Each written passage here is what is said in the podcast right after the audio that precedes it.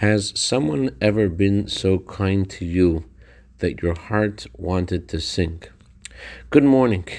The Jewish people have sung to God nine times in history, and we will sing again when Mashiach comes.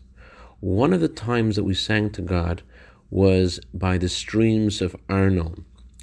The Jewish people saw in the streams the blood of those who sought to destroy them.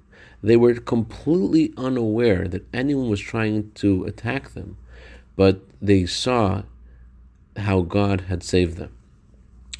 The reason why this miracle is so significant is precisely because we were unaware of the issue, and God just wanted to show us that He has our back.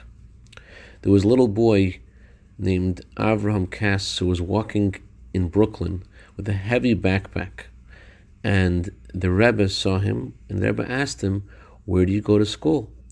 The boy said, I go to the Baba Cheder, to the school of the Hasidim of Babov. So the Rebbe said, Please tell the Rebbe of Babov that you met me, and I suggested that they have lockers for the yeshiva students so they're able to leave their books there and they don't have to carry heavy bags. Shortly afterwards, there were lockers in the Cheder of Babov.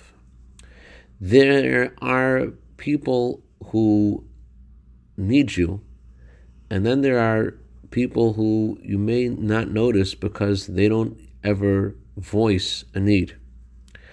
And the Torah is reminding us with a story of the streams of Arnon to help people sing. Notice them before they even ask.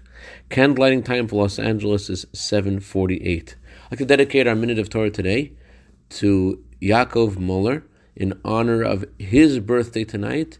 May you have a year of bracha, v'atzlacha, begashim yisuv Also like to dedicate this minute of Torah to a brand new baby boy soldier in the army of Hashem, Mazel Tov, to Rabbi and Mrs. Yitzchak Frimmerman.